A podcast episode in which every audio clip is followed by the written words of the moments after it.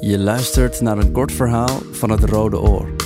De erotische schrijfwedstrijd van het Vlaams-Nederlands Huis de Buren, Stichting Nieuwe Helden, De Nieuwe Liefde, Hardhoofd en The Rider's Guide to the Galaxy.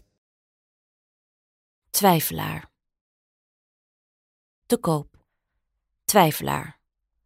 140 bij 200 centimeter. I, G, S, T. Bel 06 123 VICKY. Alleen avonturen.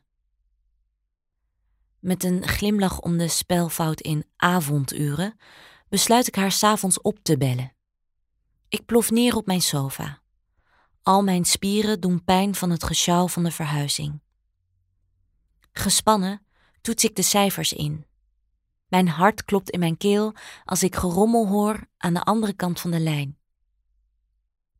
Hallo, spreek ik met Vicky? vraag ik. Ja, daar spreek je mee. En met wie heb ik het genoegen? Met Karin. Ik, uh, ik ben misschien geïnteresseerd in je twijfelaar. Haar hortende lachje kietelt mijn buik. Misschien geïnteresseerd. Vertel eens, Karin. Hoe trek ik je over de streep? Ik zoek iets groots, maar toch klein genoeg voor in mijn nieuwe studentenkamer. Mijn vriend wil soms blijven slapen en. Spannend? Wordt het soms ook je eerste keer, Karin? Ik schrik van haar confronterende vraag. Maar gek genoeg vult haar stem me met een intens plezier. Haar letter K klinkt als een kusje. Genietend sluit ik mijn ogen. Ja, we kennen elkaar een paar maanden. Hij is nogal fors. Ik ben een beetje bang dat hij je pijn doet. Nee, dat bedoel ik niet. Mijn kaken gloeien. Johan is nogal groot. Ik vrees dat het bed te klein is voor ons twee. Er valt een koude stilte. Vicky, ben je er nog? Ja, ik heb even mijn negligé aangetrokken, lekker luchtig naar een warme douche. De hitte die van mijn borsten opstijgt, doet de vanillegeur in mijn deo herleven. Die is vermengd met het zilte aroma van mijn huid, die de lentezon en de verhuissores hebben vrijgemaakt. Het is een solvent voor mijn gedachten. Ze vloeien samen tot een poel van ondeugd. Hoe zou Vicky ruiken, vraag ik me af. Je schreef dat het bed in goede staat is. Dat is niet de allerhoogste kwaliteit, spot ik. Het is een robuust bed, met hier en daar wat gebruikerssporen, maar die mogen geen naam hebben. Toch wil ik dat je ze noemt. Mijn woorden kletteren onbedoeld fel uit mijn mond. Natuurlijk, Karin. Dat is je goed recht. Ik had me daar stiekem al op voorbereid. Ik ontspan me volledig en merk dat mijn spierpijn al wat weg hebt. Stel je een bed voor met een matras dat jou draagt als honderden gewillige handen die het gewend zijn om te beminnen. Dat zijn duizenden vrijpostige vingers die jou kneden, strelen en liefhebben. Snuivend laat ik haar stem op me inwerken. Een ademstoot ontsnapt me terwijl ik mijn vingers haar woorden laat naspelen. Het matrasruim is een warme oceaan. Het vormt zich naar de vloeiende curve van jouw rug en brengt rust aan de vermoeidheid die je benen overdag hebben opgebouwd.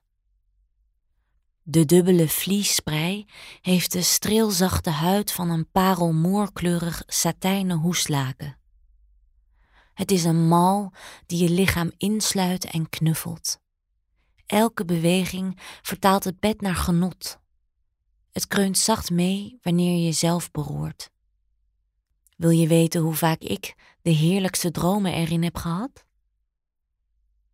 Wauw, opwindend. Onbewust draai ik kringetjes over mijn tepel die knoert hard tegen mijn naveltruitje duwt. Ik bloos wanneer ik het opmerk. Ja, Karin, en dat is nog maar het begin, vervolgt ze zwoel. Je wil je bevrijden uit je nachtjapon.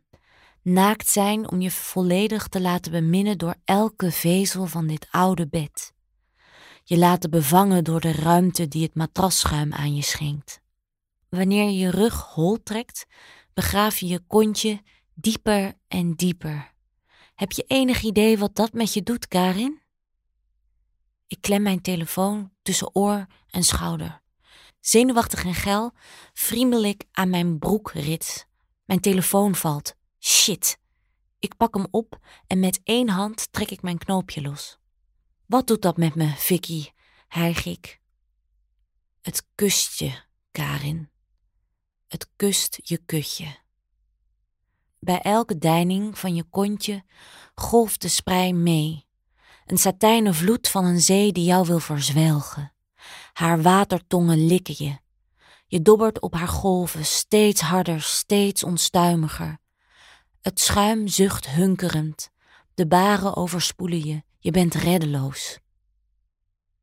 Het elastiekje van mijn slipje klapt tegen mijn buik wanneer ik er met mijn vingers onder wil glippen. Vicky lacht lief.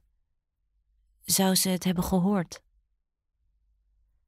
Je billen knijpen onbeheerst samen. Je grijpt de golven vast, tevergeefs. Het biedt geen redding meer. Elke spier in je lijf spant zich aan.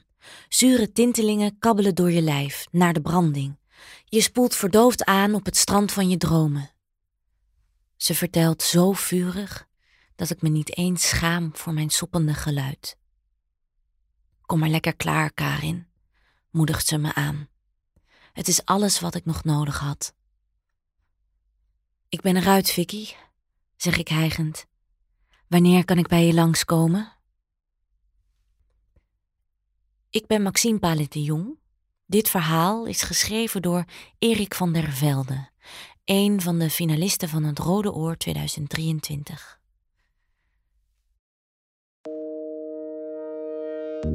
Je luisterde net naar een kort verhaal van het Rode Oor. De erotische schrijfwedstrijd van het Vlaams-Nederlands Huis de Buren, Stichting Nieuwe Helden, De Nieuwe Liefde, Hardhoofd en The Writer's Guide to the Galaxy. Op deburen.eu slash het rode oor vind je meer informatie over het project, over de wedstrijd en kan je alle erotische verhalen van het Rode Oor lezen en beluisteren.